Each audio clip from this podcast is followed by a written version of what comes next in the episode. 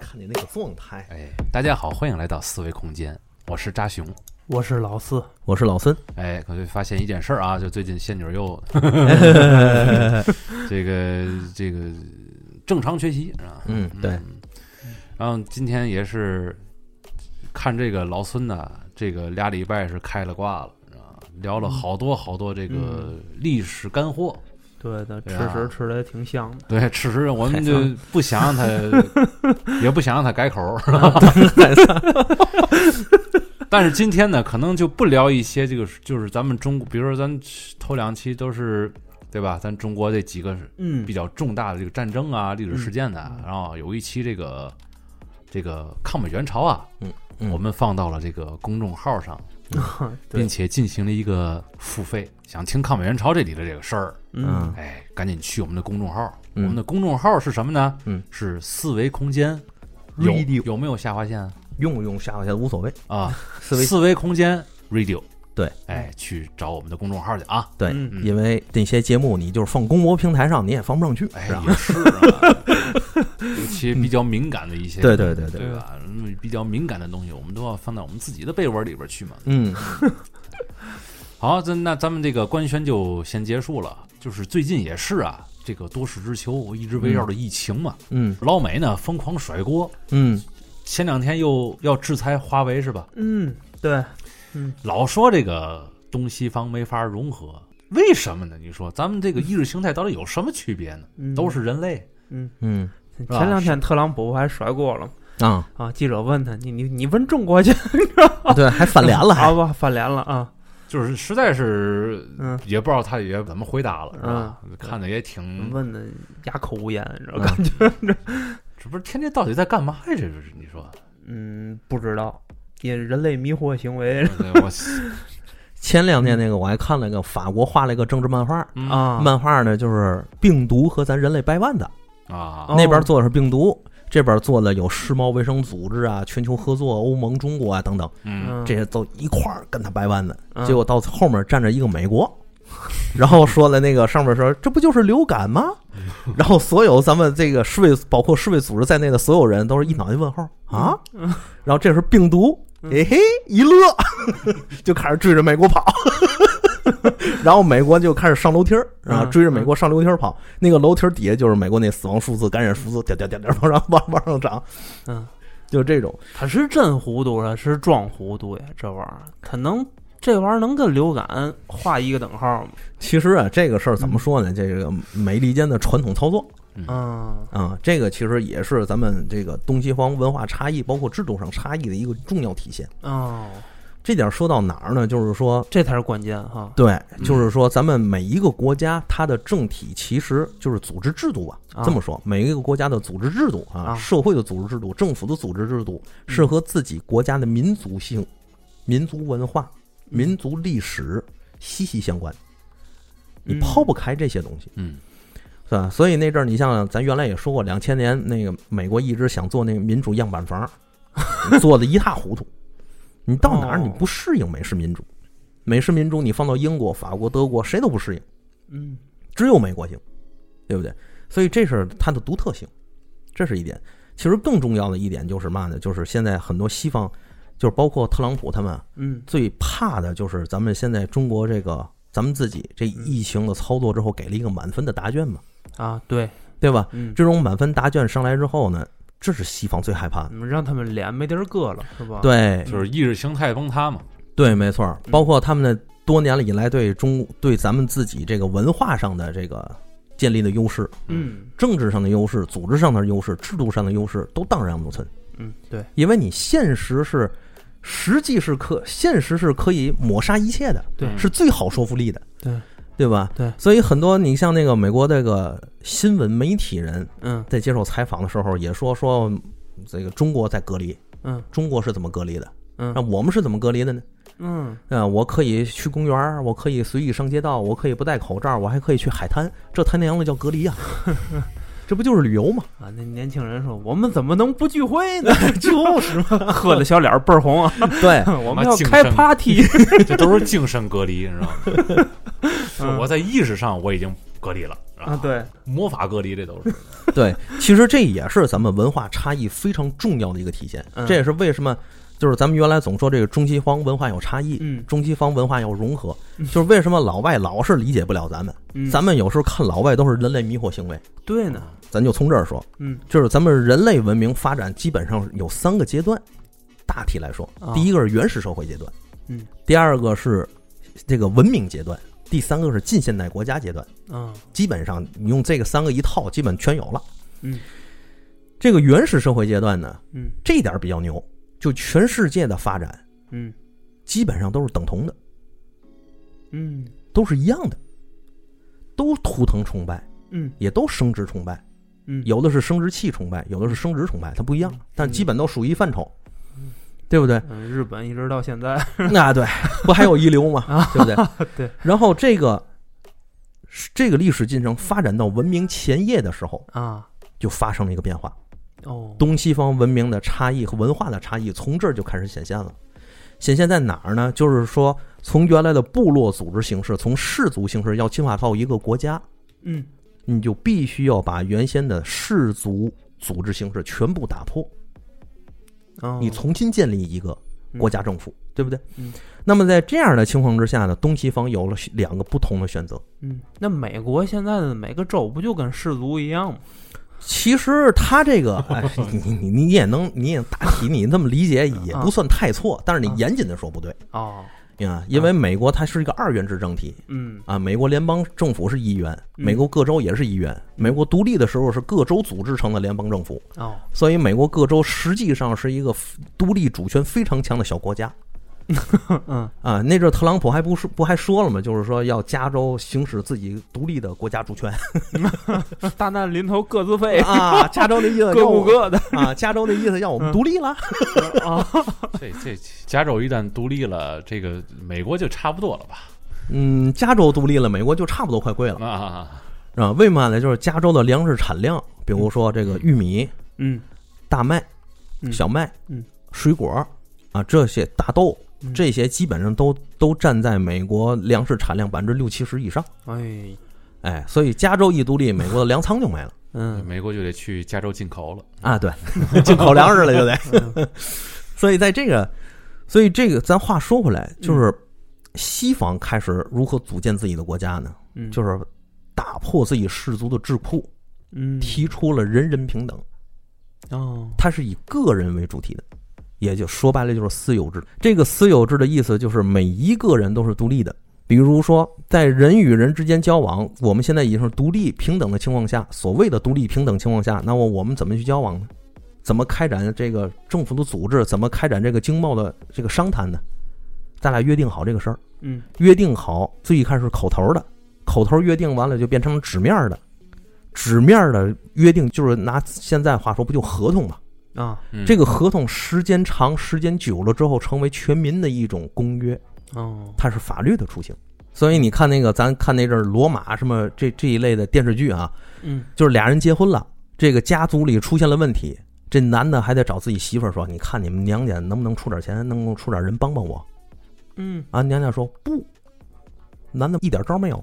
他们之间的结合是利益之间先为主体的结合，那都是政治婚姻，跟做买卖对来的哈，都是政治婚姻。嗯所以说后面为什么那个西方的一个婚姻圣经就是《傲慢与偏见》那部小说，哦你只要读了那部小说，你就知道西方到底是怎么结婚 的嗯，啊，就是主流。比如说我年薪六万英镑，嗯我要追求八万英镑的，嗯但八万英镑的看不上我，嗯对不对？嗯，然后底下有一个年薪。门不当户不对，哎，是吧没年薪啊三万收收入三万英镑的追求我，但我看不上他，哎呀，对不对？然后这个时候我年薪六万英镑，对面年薪五万五英镑嗯或者六万五英镑，咱们两个好可以好好谈一谈，啊还有商量有商量。嗯啊哎嗯，对。但是这在个等级制度还挺森严，没错嗯所以你看这个，从这个，所以为什么西方讲究契约精神，嗯包括讲究这个个人财产、个人权利不可侵犯，嗯这就是他们进入文明开始之后为自己定下的这个文明的标杆儿。哦他们是用这种方式来组建自己的政府、国家和文明社会，包括组建自己的国那个组建自己的民族，对不对？包括你像那个西方它的国家的组织民族形式，比如说现在的法国、嗯都知道就是高卢，嗯英国盎格鲁撒克逊，嗯德国是日耳曼，它是以单一民族为主体，然后进而不断的形成了一个现代自己的国家。嗯但中国不一样，咱们东方选择的不是这个道路，嗯咱们东方选择的呢是打破了氏族之后，用氏族的血缘关系来变成构建咱们自己东方文明和社会。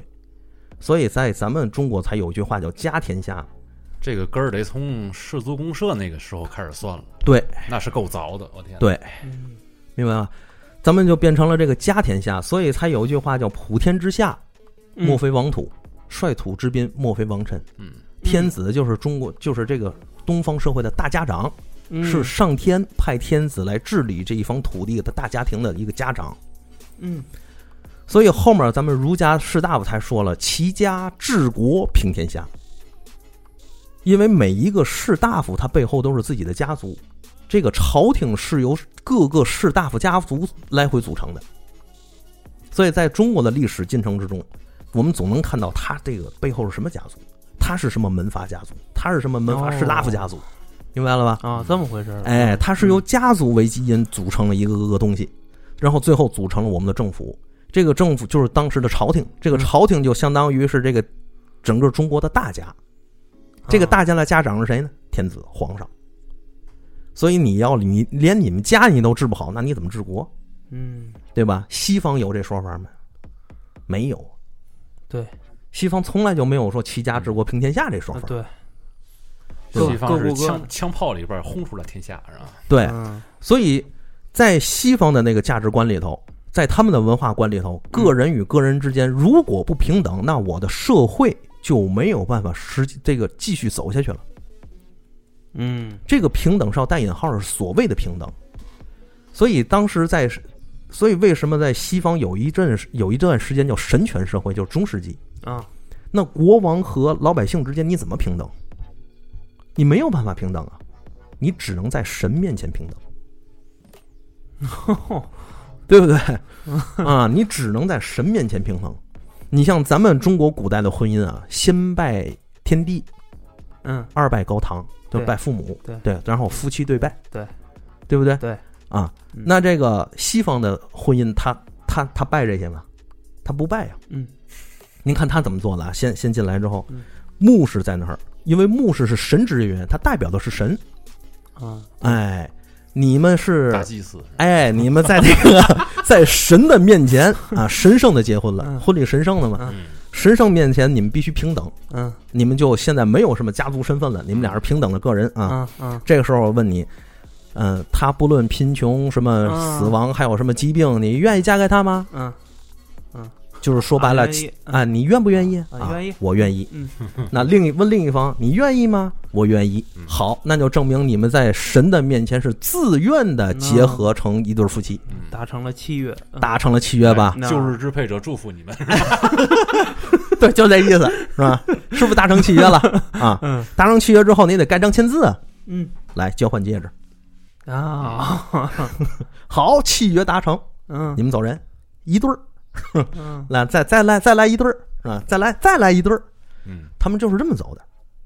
哦对不对？所以你像国，你像西方国王娶娶平民，嗯啊，王子娶平民公主，这都是美丽的童话，嗯对吧？实际上它很难达成，还是老百姓和老百姓，贵族和贵族之间，对对不对？所以它的这个平等是建立在自己这个独有的文化属性之上的。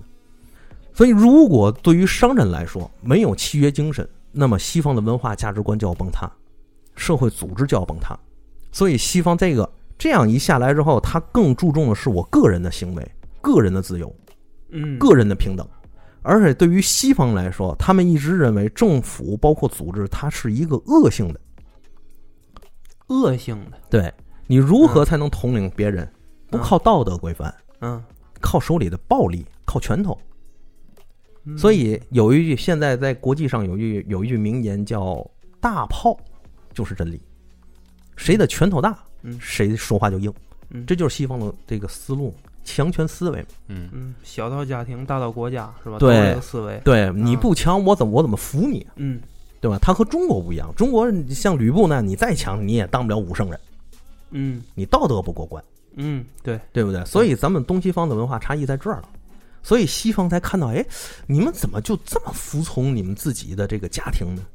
从个人行为上来讲，哈嗯，你们怎么就这么听你们父母话呢？ 他们不理解，你们都已经成人了呀，嗯你们不应该有自己的意识吗？你们不应该过自己的生活吗？嗯 啊，你你们怎么能这个样子呢？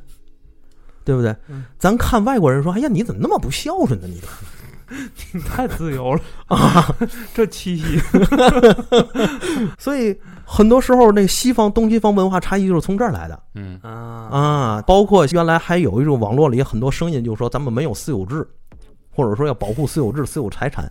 其实咱们中国古代哪儿有没有私有制这个事儿说不清楚。其实我刚接着刚你刚才说那，哎，就是最可怕，你知道是哪点吗？就是以这个西方的这个教育思维啊，去教育孩子，然后长大了用中国的这个东方的这种这种思维再去教育孩子，就是打小你得自由啊，长大了你得孝顺啊。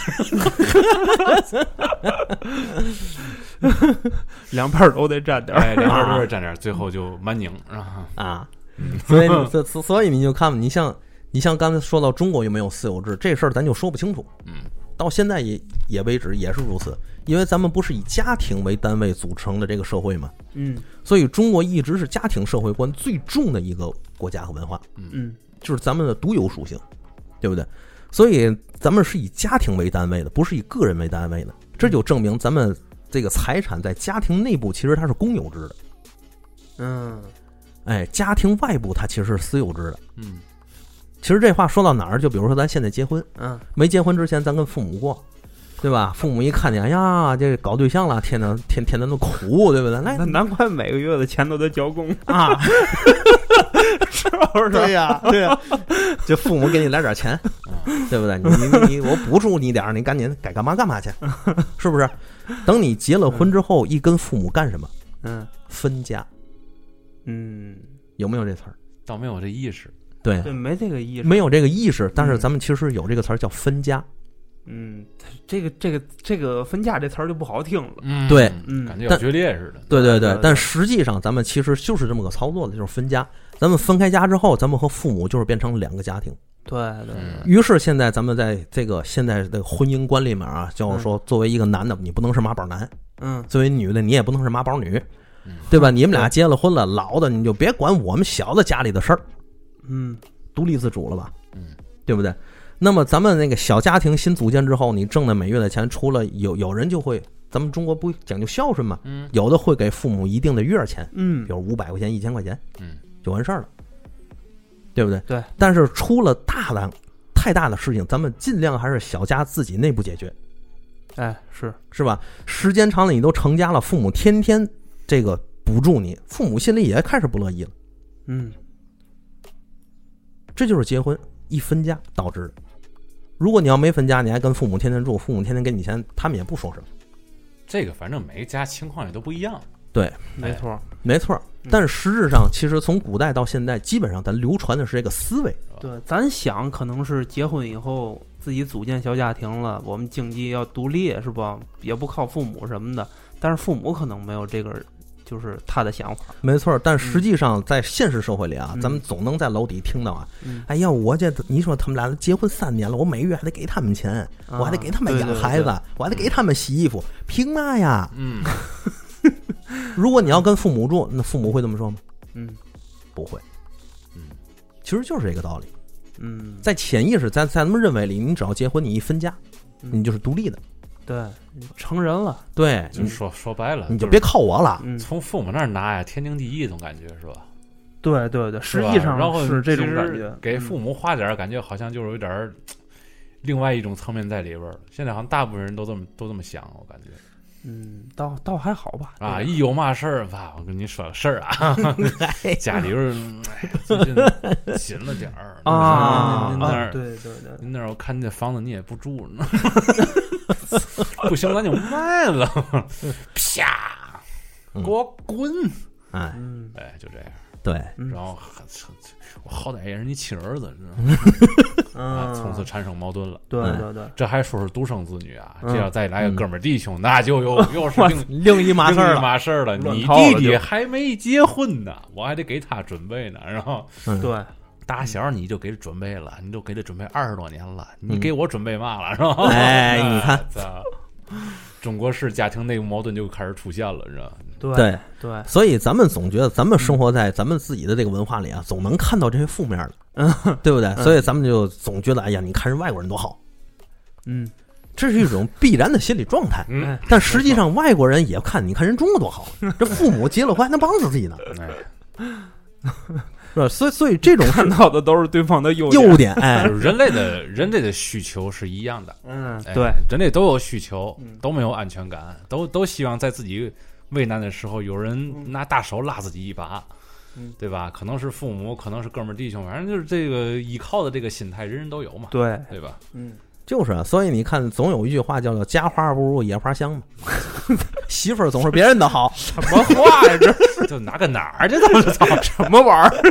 不是这个不是这个就是嘛呢啊？你可以这个这个比喻啊， 啊，这比喻就是你就是那什男么的比喻这 自己的文化就是媳妇儿，你明白吗？嗯是？哎媳妇儿总是别人的好，嗯，你看人美国人多好，你看人外国人多好。嗯其实外国人也有时候也会看，你看人家多 好，你看中国人多好，你看日本人多好，嗯他们也会这么说。对，这个就是相互之间的了解，嗯，是吧？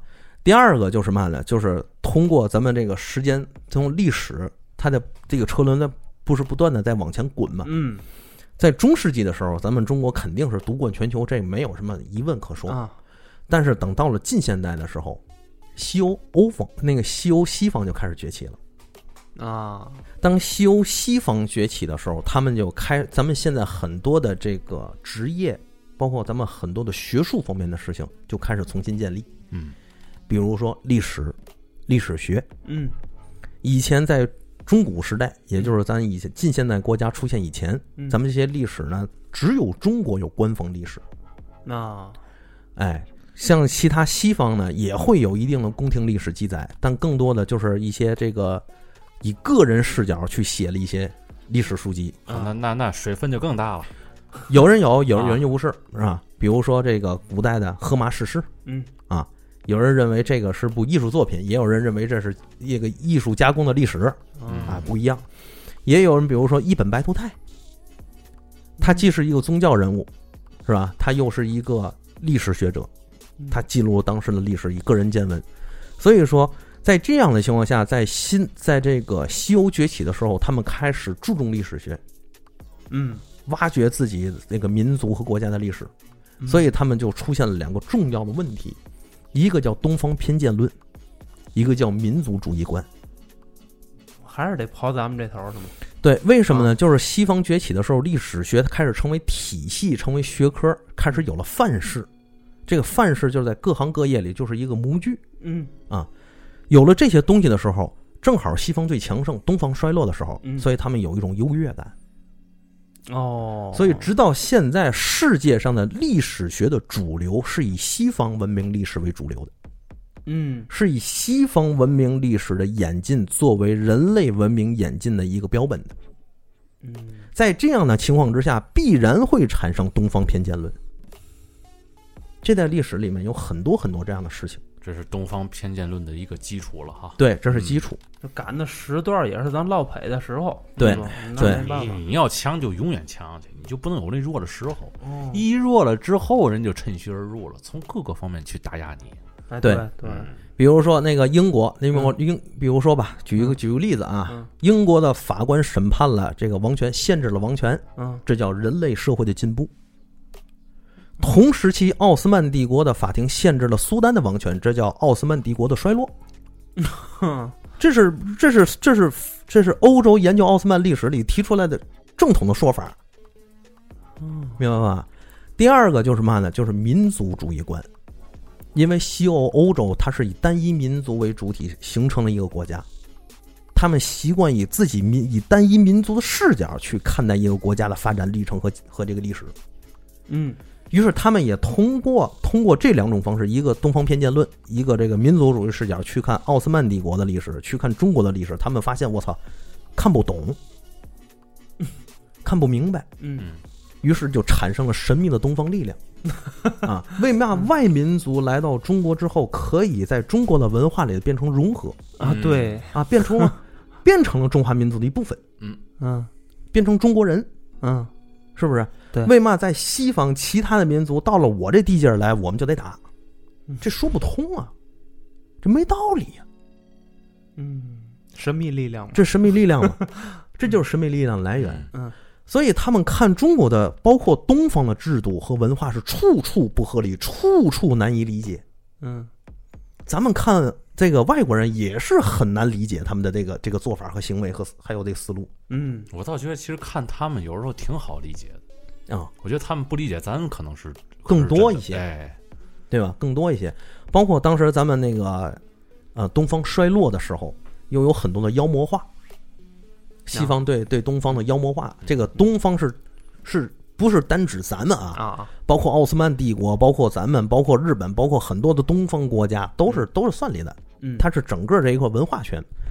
所以在后来历史就走到了七八十年代，这里出现了一个重要的转折点，叫做范式改革。经过范式改革之后，称为老历史和新历史，成为两个阶段。嗯大体介绍一下，这老历史是什么呢？这老历史就是王朝将相史，老历史有个嗯成熟的范式，比如说永乐帝朱棣。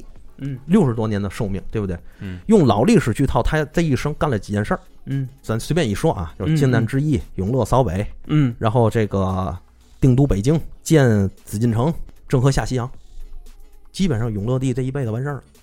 但你觉得他六十多年就能干这几件事儿吗？是他这个六十多年主要功绩，把这些事儿一说，哎，这个历史进程就走完了。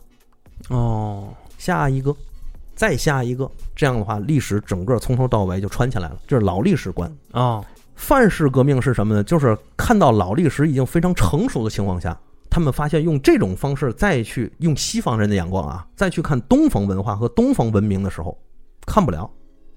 为什么？就是刚才咱说的，全都是这个神秘的东方力量了，看不大懂。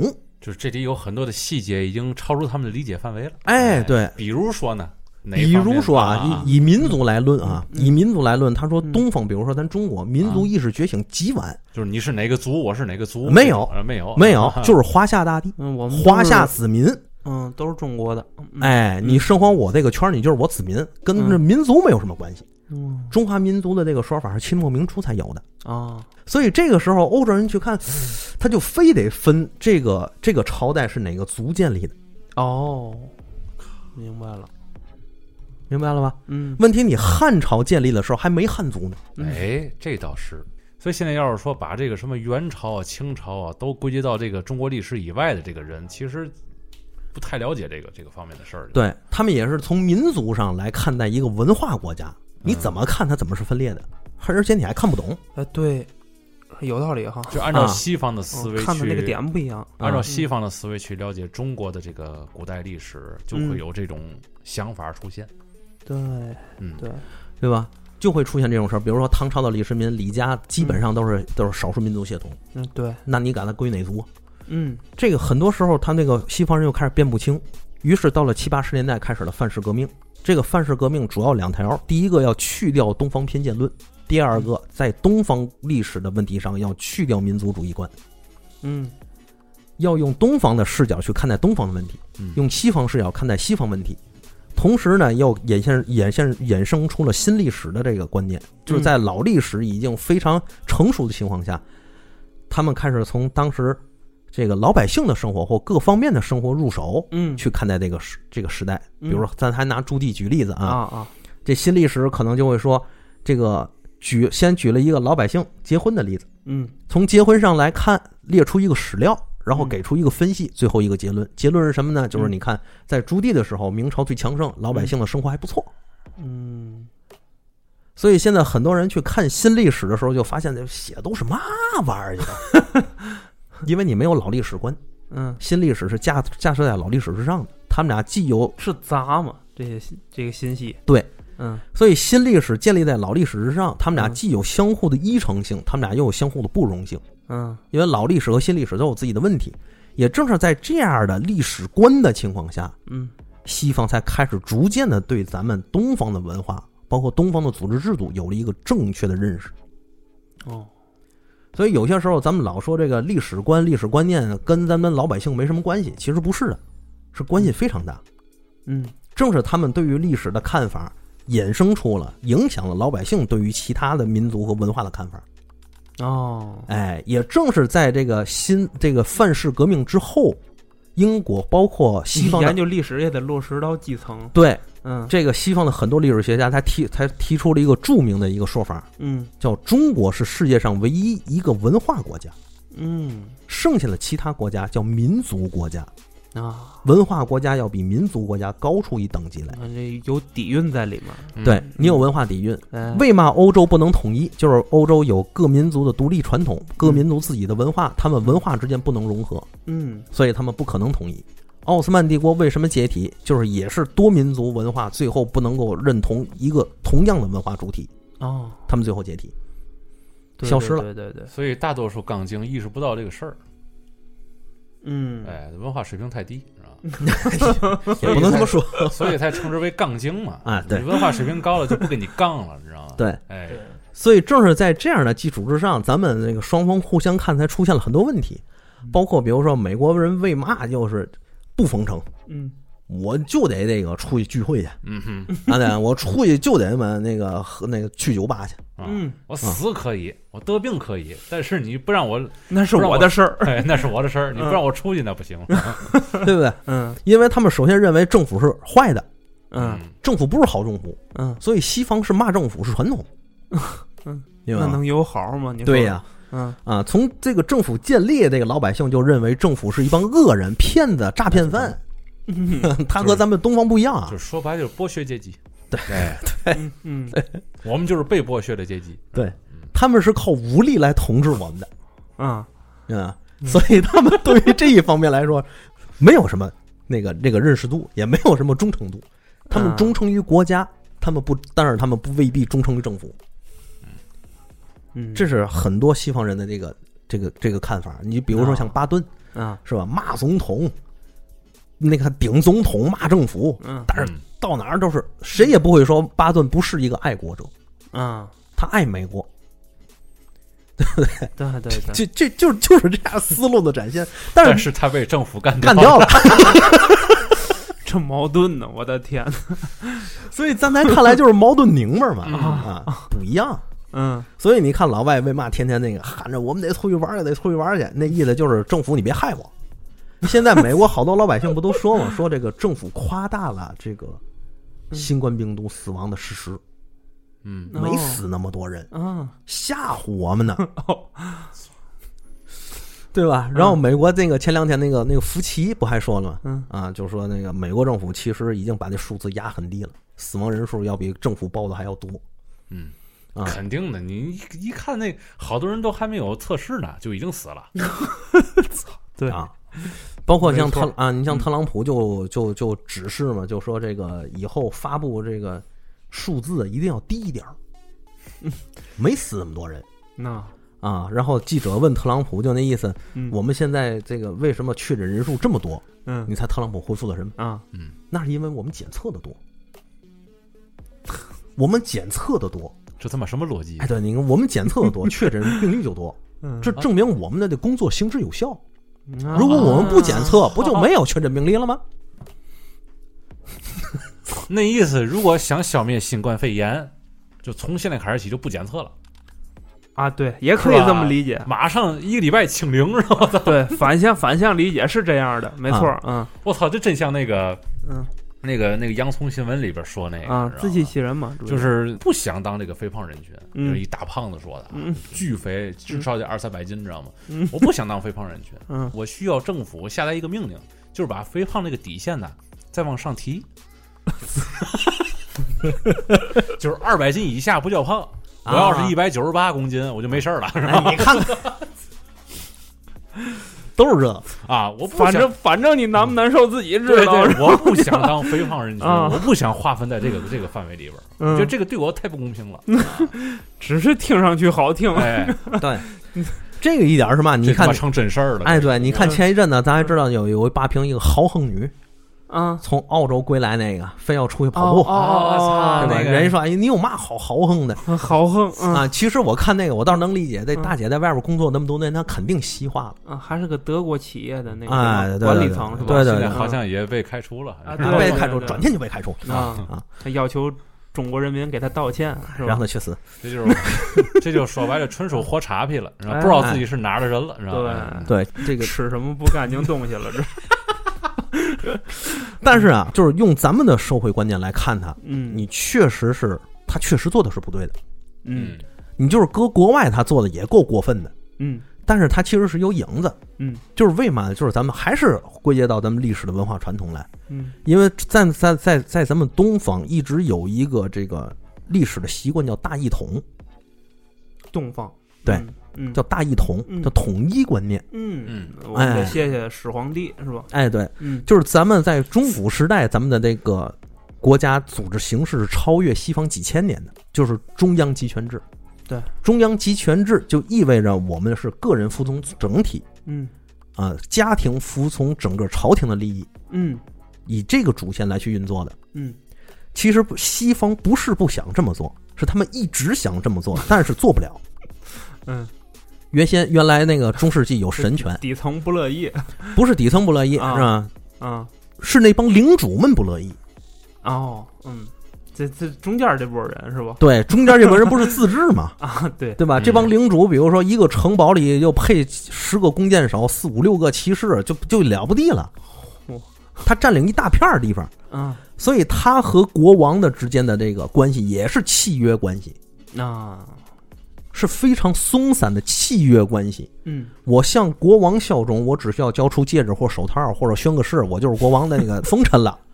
啊， 你说绞出手套，我忽然想到我们上学的时候偷着去那游戏厅玩儿去， 把同学没带钱，把手套压那儿， 这也算契约关系。错吧？那个老板还真敢要，我操！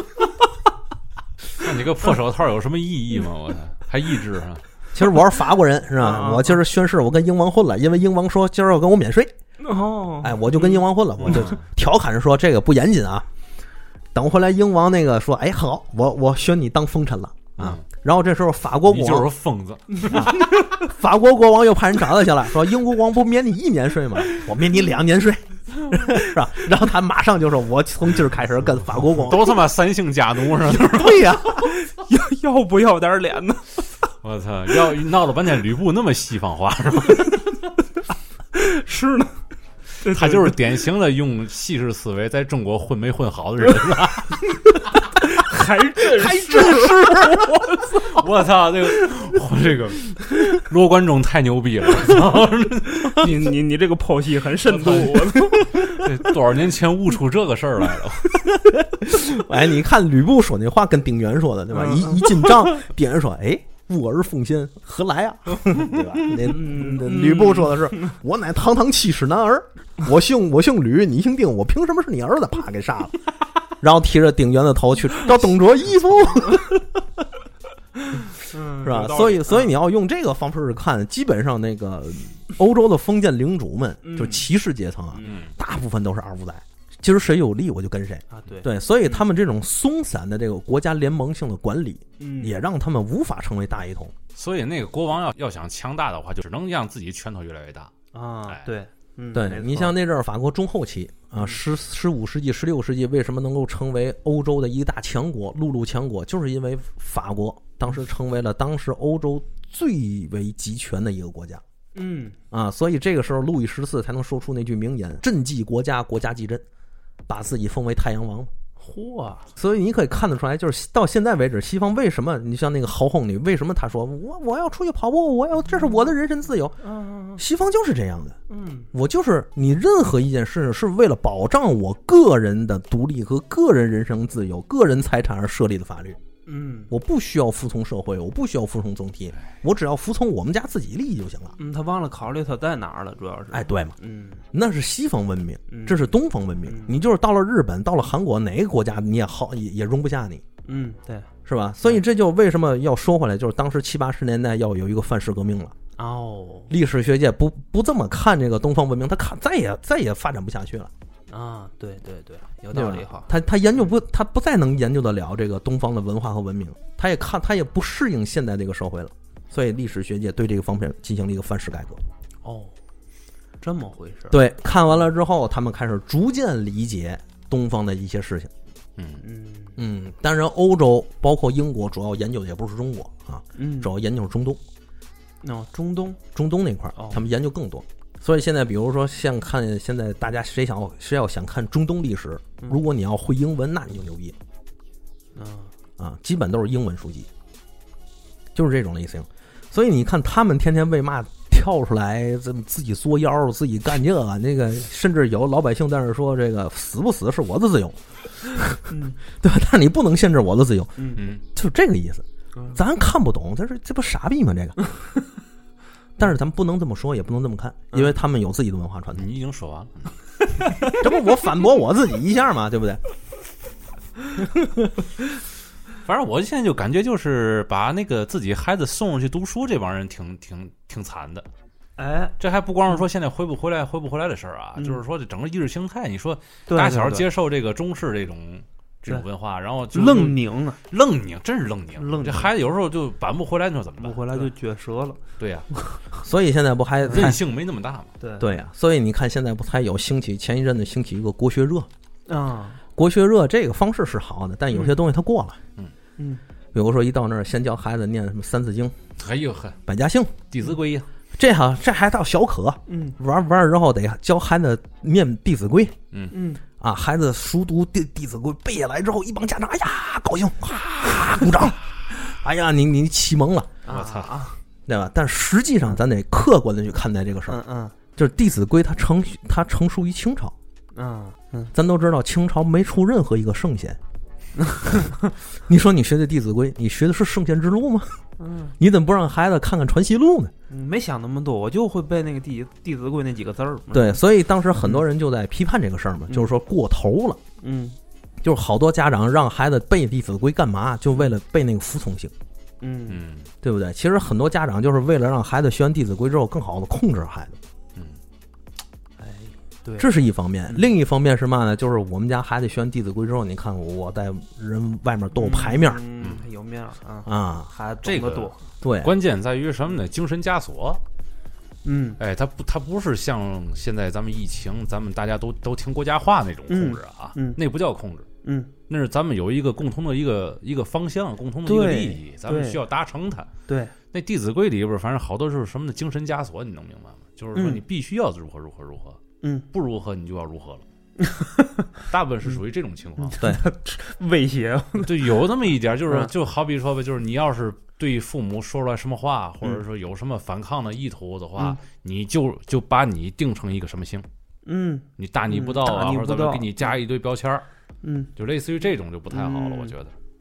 对，这样是不好的。对，但是有些人学《弟子规》，他也是很客观、很冷静，这点嗯咱们也是要赞同的。那就看人了，关键对就看你人那个人怎么教这个事儿，对对这个就很可怕了。还有很多老师，嗯，对吧？嗯有大部分的那些所谓的国学老师，其实他都不是什么国学传统。嗯，啊，有一部分国学老师他是真教，比如他也教孩子《弟子规嗯》，教家长《弟子规》嗯但是他告诉家长《弟子规》到底说的是什么，不是叫孩子去听你的话，嗯，是增进父母和孩子之间的相互理解。哎，哎，你要给孩子很多的创造性、精神性。现在时代不一样了，你要陪着他玩儿，对，对吧？这个事儿得让杨永信好好听听。 对， 中国的皮卡丘嘛，嗯杨教授的红唇裂纹，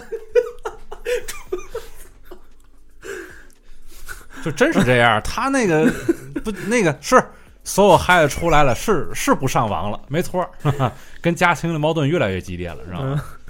嗯， 对，对吧？你你像那个我我强行掰我啊，就是行呗，我操嗯，这个完事儿。你看有些人就告诉孩子为什么学《弟子规》，就是你要了解父母对你的爱。就是比如说你受伤了，你觉得没什么，但嗯其实父母很心疼，嗯，所以你要约束自己的行为，哎，对对对，对吧？因为你现在还没有一个冷静的判断力，也不知道世事险恶，嗯所以有些事情你要是更多的去听从父母的建议和见解，嗯，但是你要有自己的想法和思维。嗯嗨，哎关键是嘛，知道吗？这父母好多人都没有见解，没有思维，嗯就想让孩子听话，所以才成了这些个课堂的土壤。对，造就。那不杨永信那边不也是吗？嗯你对说那些个那些个家长，但凡是在孩子的成长过程当中，如果跟孩子有过沟通，嗯有过良好的沟通，嗯，嗯，这些孩子怎么会寻求网络的这些浮华？是，对，没错，然后只能恶性循环的用电击这种方式，嗯找杨永信用电击这种方式嗯，然后让孩子怕了，嗯，是怕，是不是意识到了这个嗯上网的危嗯害？是我怕被电，对，于是乎我假模假式的听了家长的话，嗯，你看那个炸方式炸方法就炸完全就极端了。炸对兄说这个嘛，以前那个看那个《戒网瘾》那个嗯电视节目，啊嗯就是那父母带着孩子去那个戒网瘾学校，嗯孩子因为玩魔兽嘛，嗯咱咱们也玩嘛，那阵儿我比较关注这个，嗯然后后来 那个孩子就已经玩到不能自拔了，嗯，然后家长就在那儿说那个这魔兽是个什么玩意儿？魔兽简直就是这个垃圾那种东西。嗯然后这个暴雪是什么？我一定要那个把把暴雪买下来，你知道吗？不让孩子玩那游戏，你知道吗哦我，就是操他的这个谁口气那么大啊，呀？这个父母的这个认知层面就就有有点问题，你知道吗？对你没法把这孩子教的太正，对嗯，嗯，就就就他们的价值观就有问题，对，啊，其实这也是咱们这个呃现在这个社会遇到的一个重要的问题。啊啊，这问题就是嘛呢？就是咱们现在发展太快，嗯发展太快的情况下，你像咱现在都有什么八零后、九零后、零零后，嗯每时代是一个标签儿，对但是每五代、每五年就有一个代沟。嗯你像九零后这帮人里面嗯，就会说九零年出生人和九五年出生人，他们就有一代沟，这是他们自己说的啊，就是笑谈。嗯代沟越来越短了。哎， 代沟越来越短。其实它影射了一个问题，就是现在社会发展这么快的情况下，嗯咱们这些人群的划分，嗯包括咱们老一辈和咱们，包括咱们后面这一些这些人，他们的这个意识形态，包括他们的价值观、嗯，文化观，嗯对于社会理念、文化理念的理解不一样。嗯对，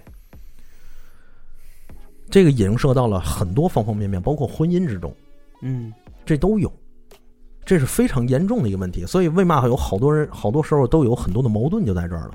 你比如说，现在的疫情之下啊，嗯咱们显示出了咱们国家自己的这个团结向上的一面。嗯很多老一辈儿的人，包括我父母这一辈儿的人，到我父母身边，嗯就很多人就跟那个孩子，就跟孩子就说，赶紧让我孙子、我孙女去学这个中国传统文化去，哎呀，是吧？嗯你他正好不好管，你就让他学这《弟子规》，嗯你，让他背下来，背下来之后你学完了，他就听话了。这是我差点事儿这，有需求就有市场。哎，这就是我们家楼底下那些大爷大娘们闲天聊闲天聊的。我操，你走这个形式，但是他不不学到灵魂的有什么用呢？对呀、就没教的人也不知道灵魂在哪儿。啊，对呀、其实那些大爷大娘说了后面一句话更可怕，说嗯其实我是惦着让他们学学，就是让自己的女儿女学学，嗯，干嘛得孝顺咱？嗯？你像这个，这才是他的真实诉求吧？嗯，真是心里话，这是心里话。嗯他想让自己的父儿那个父母这个儿子儿女更多的关注自己，嗯就是往下疼不往上疼，这哪行？嗯说都说这种。当然我，当然咱不能说这是所有人都这样，啊嗯那是不可能的。嗯，但是这种声音在楼底下我是听见了， 大爷大妈们嗯这么聊，嗯多可怕，挺可怕的。这孝孝顺也都是愚孝，我觉得。对吗？嗯父那个君教臣死，臣不死不忠；父教而亡，而不亡不孝。而刨了，啊， 这可能吗？对不对嗯？这在中国古代都没怎么实行过。嗯君叫臣死，臣不死不忠。嗯，那那个皇上怎么就 怎怎么被大臣拉下来当鸡杀的？ 对不对？所以有些事情咱们还得真得，我觉得这个得辩证客观的去看这个事儿，嗯，别那么盲从。尤其现在这个疫情情况之下，这个好多事情，包括好多的消息，让咱们自己有些时候也迷茫。我觉得主要也是咱们八零后啊，也就是从咱们开始才有什么什么后这个词儿出现了，对发现了嗯就从来没有，然后再往上倒才是什么七零后、六零后，但是在七七零年代的时候，嗯人没有这个词儿，是到了八零年以后嗯，才有说哎八零后出来人了家就我几几年生的，从改革发嗯改革开放开始的吧嗯，可以说是对改革开放咱们吸收了很多西方的东西进来，嗯好的也吸收了，是不好的反正也吸收了，嗯然后于是乎产生了这个中西方文化的巨大碰撞。嗯，对，才有了现在的这些个，比如说啊，我觉得刚才那些老太太那种思维，嗯或者说现在咱们教《弟子规》啊，教什么东西那种方式，嗯嗯，其实是西方化的一怎么种呢一种传授方式，它不符合中国文化的那个深远的理念，哦，所以出现了比如说电击啊，比如说你必须硬性背，如果你嗯你不背不下来，你就如何如何，嗯嗯就是谁拳头大谁硬呗。啊，对，你现在来我这个机构，我现在拳头很大呀，嗯你们都是小绵羊，嗯我现在打你们没商量。嗯你们得嗯按照我的思路走，回家你们要和嗯你们的父母痛哭流涕，嗯才能体现出你们的孝顺。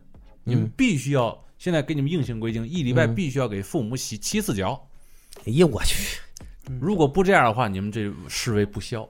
嗯嗯，你这么弄孩子，我心里要是逆反起来，将来可能隐他患们更大。他们不敢逆反啊，他们一旦逆反的话会有体罚的，不是，那他长大了是不是？将来以后成人了那就不管了。了，呃你那就将来不管了。啊！你将来送我，哎，你以前送我上这学校，我他妈等你老了，我报复你。但是这学校的学费已经赚到了，嗯，是对，那倒对吧是，人家捞你着。嗯那是你的孩子，反正出来之后是不是听话了？对啊嗯，是，但是这家庭毁了。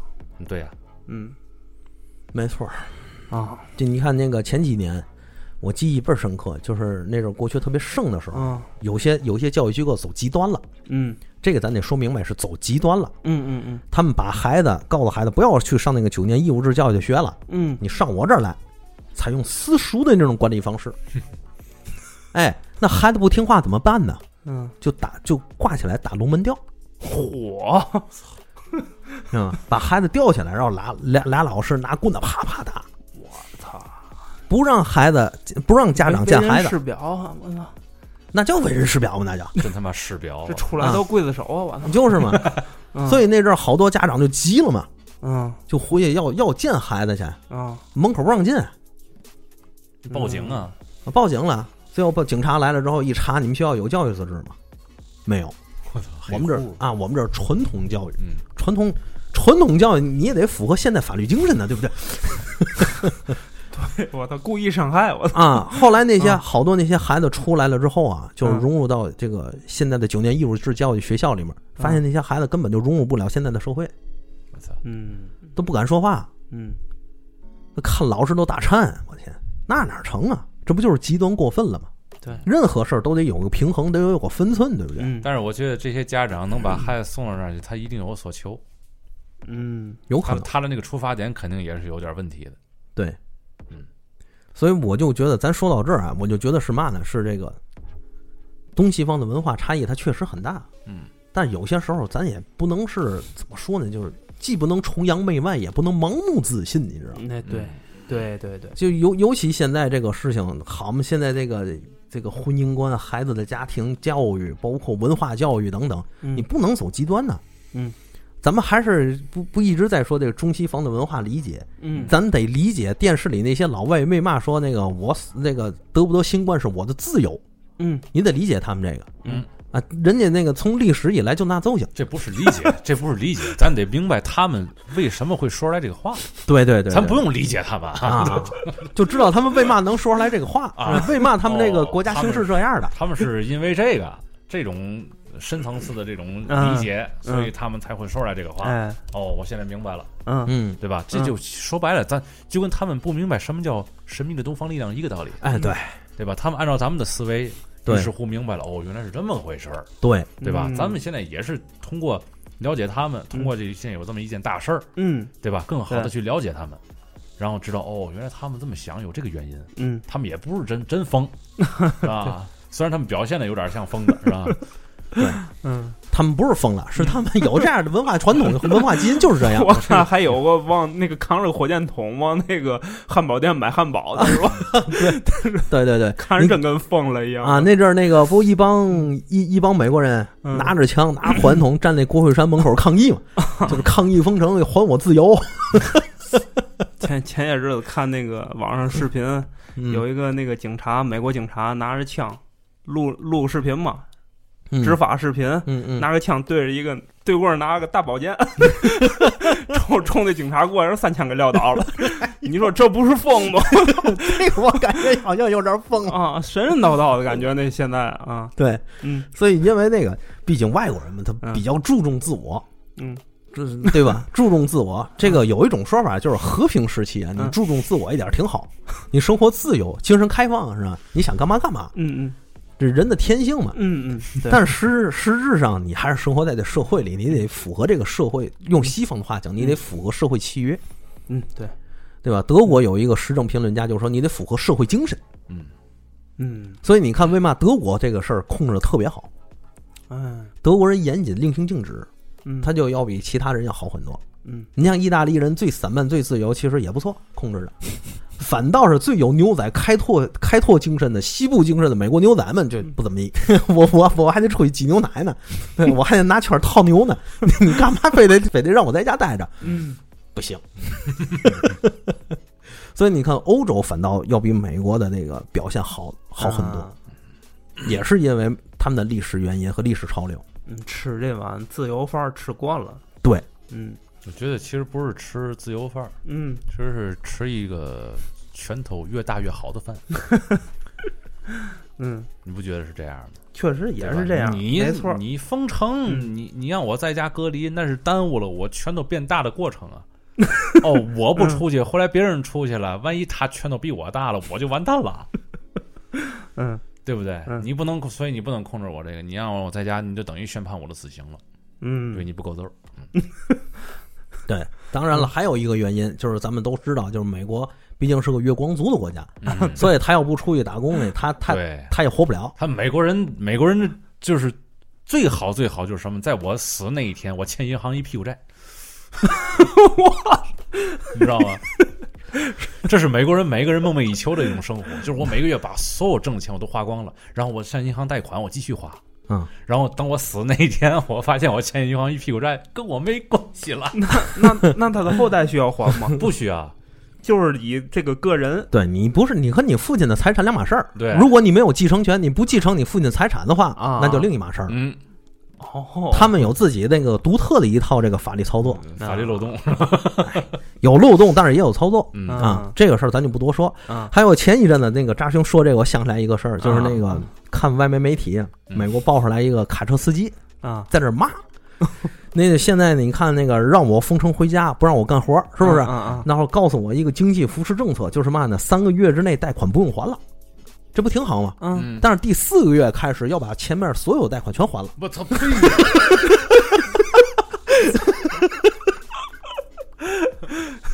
这他妈是个阴谋啊！一次性还清所有贷款，你混蛋吗？混蛋！那个卡车司机在那卷，然后破口大骂。他妈什么逻辑这是？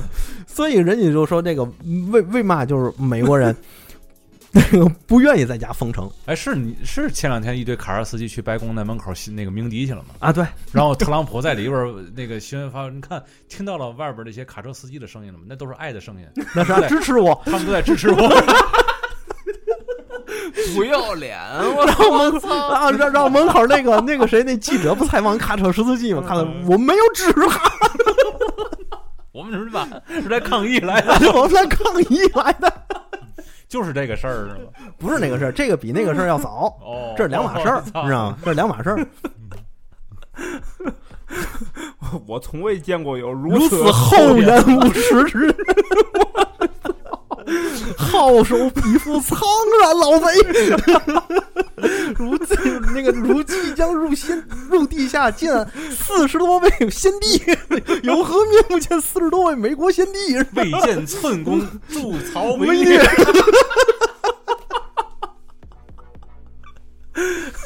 你你你啊！嗯那那那个川普那个红领带已经代表他的立场了。 这个关于这个这个这位厚颜无耻之 人呢，后边儿这个老孙呐，嗯会做这么一期哎和美国历代总统有关的节目，对，到时候 没错会重点的说一说这个这个总统的这个家族这个事啊。对 啊，对，特朗普是吧？对，咱们都能从基因里边儿能够挖掘一下这个特朗普这个人为什么好哎好刨刨他，对是好吧？ 好刨刨他。这个后这个节目我们正在筹划，嗯是吧没错哎这是一系列啊，对都这是一个超话系完了列一块儿上市，对，就包括那个美国那些所谓的好总统们，总统山上那几位，嗯对对对对不对哎，咱看看就是好好在哪儿，号称是美国白痴的那几位总统，嗯白痴好在白痴在在哪儿？嗯嗯 对，对，可以可以可以，到时候让这个老孙哎再吃两口。嗯，行好，行好，就这么着，哎，咱们这期也差不多了，咱们就到此结束了。哎啊好行，再见大家。拜拜拜。拜。